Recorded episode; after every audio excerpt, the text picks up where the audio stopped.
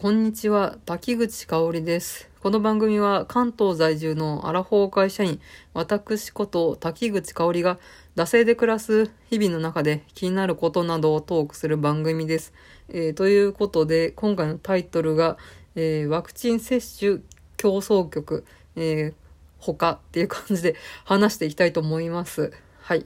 えーワクチン接種競争局ということで、えーまああのね、私、先日、えー70代のね、えー母の、えーワクチン接種の予約の方を無事完了いたしました。わーパチパチパチパチこれ、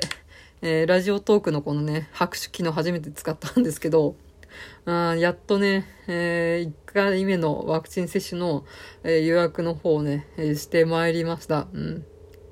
え前日に、まあ、あの、母親の方から電話がありまして、まあ、明日ね、うん、ワクチン接種の予約サイトの方が、えー午前の9時からオープンするから、まあ、それにね、チャレンジするっていう話を、えー聞かされて、まあ、頑張ってねっていうことでね、まあ、平日の9時なんで、うんまあ、普通にもう仕事が始まる時間なんで、ちょっと私はね、えー接種予約の方をしてあげることができないということで、まあ、頑張れよということで、えー送り出したんですけど、で、まあね、まあ取れない取れないってね、前々から報道で言われてるじゃないですか。本当ね、予約サイトアクセスするのもままならなくて、こう、嵐のライブチケット並みにね、こう、接種の予約取るの大変みたいなね、うん、言われてたんで、まあ多分、まあ、取れないのかなと思って、えーで、まあ、あとは私もね、ちょっと、どんだけ取れないかっていうのをね、ちょっと見てみたくてですね、その、まあ、当日の、まあ、8時半ぐらいですかね、に、そのね、市町村が運営してるね、うん、接種予約ログインページみたいなところにね、ちょっと行ってみたんですよ。で、案の定ね、ただいまアクセスが、えー集中しております。しばらく経ってからアクセスしてみてください。みたいな文言がね、えー出てましてですね。もうすでにね、8時半から入れない。あ、これほんまやったんだって、ちょっとね、感動しました。感動、はね、ね本当に、あの、私が予約者じゃないのにアクセスして、冷やかしてアクセスしてんじゃねえっていう風に怒られそうなんですけど、まあちょっとどんなもんかってこと、まあすぐ抜けましたけど、うん。で、8時半の時点で、まあ繋がんないからこれなんかやばいかもって思ってて、で、まあね、お昼ぐらいもね、見てみたんですよ。そのね、市町村の予約ページ。で、けやっぱしね、うん、ただいまアクセスが集中し、っていうのをね、あのページ出てました。で、これ、きっと、あの、次繋がるときは、あの、ね、ライブのチケットだったら、もう完売してて、もうね、取れないみたいな、そういうページが、おかげさまで完売しましたってページが出るやつやと思って、うん、見てたんですけど、夕方もね、見てみたんですよ。うん。18時以降ね。で、うん、やっぱね、案の定ね、まだね、ただいまアクセスが集中しっていうのを、うん、ずっとね、それも出てましたね。で、ああ、これ、ほんともうダメだな、うん、お母さん取れないなと思ってね。えー、まあね、まあその日ね、残業だったんですよ。うん。で、まあ結構ね、忙しくてバタバタしてたん、帰ったのが、あ8時ぐらいですかね、家着いたのが8時過ぎぐらいで、で、あーこれからご飯食べようみたいな時に、電話がかかってきて、母親からですよ。今、繋がるから、ちょっとあんたログインページにログインして、今からこの伝える番号を打ち込んで取ってみたいなのをね、言われて、え、ご飯食べたいのにみたいなことを思ったんですけど、まあね、まあちょっと日頃のね、親不幸をね、挽回するためには、まあここはね、やらねばと思ってですね、ちょっとご飯を我慢して、あの、市町村のね、その、えワクチン接種、ログインページにね、行きましたら、あの、繋がったんですよ。あの、ただいま、えアクセスが集中しじゃなくね、ちゃんとね、えーここからログインしてくださいみたいなね、ページにね、繋がりました。まあでもね、ログインできたからってね、その希望の、なんかこう、接種日とか、あと会場ですよね。なんか、ね、やっぱし、うちのね、あの、実家がある市町村ってすごいね、市町村合併をめちゃめちゃ、えー広範囲で、えーしててですね、うん。本当にね、車で1時間ぐらい走っても、うん、その市内みたいなね。うん。まあ、埼玉市とか分かりやすいと思うんですけど、本当岩槻と、あの、浦和とかね、すげえ離れてますからね。まあそういうレベルで、その何々市って言ったのでかいみたいなね。ちなみに埼玉市ではないんですけれど、まあそういうわけでね、まあ、希望するね、えー、接種会場が残っててもめちゃくちゃ遠いパターンとかね、あると思うんで、まあ、そんな一筋縄ではいかないだろうなと思って、まあ、アクセスしてみたんですけど、で、案の定ね、もうね、ここ1週間ぐらいの日程はもうことことこ埋まってて、1週間2週間ぐらい。で、取れたのが6月の末ぐらいですね。うん。6月、ほん、ほんと二十何日みたいな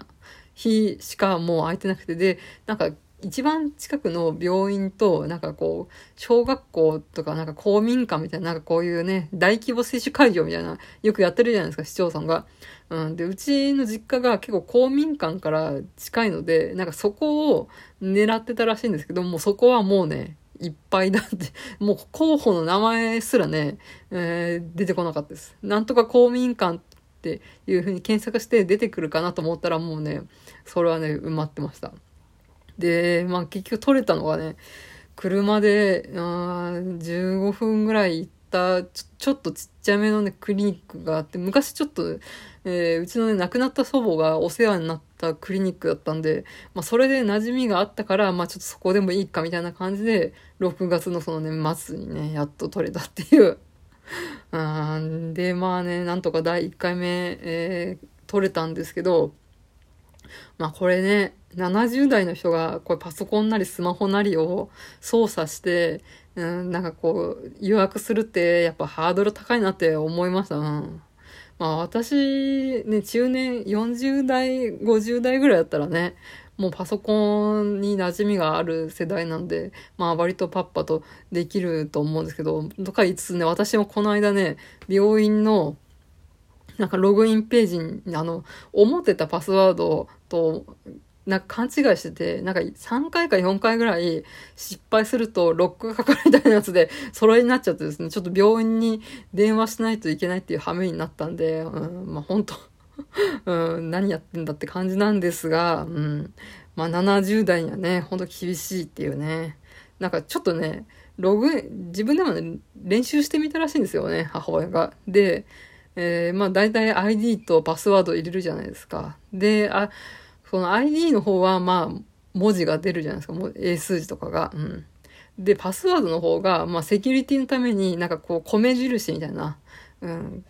感じで、なんかこう、伏せられた感じで入力されるじゃないですか、セキュリティ的に。で、うん、母親的に、その、まあ、パスワードがじゃあ1234だとするじゃないですか。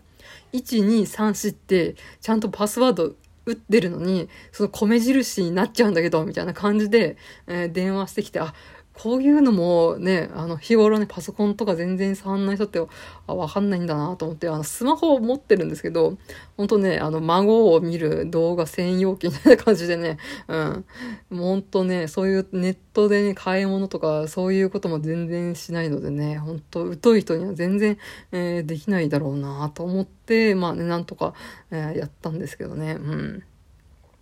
まあ、そんな感じで、うん。ワクチン競争局の方は、まあ、ひとまず、えー、終わったわけなんですけど、まあ、このコロナ禍において、まあ、振り回されてるっていうのは、まあ、母親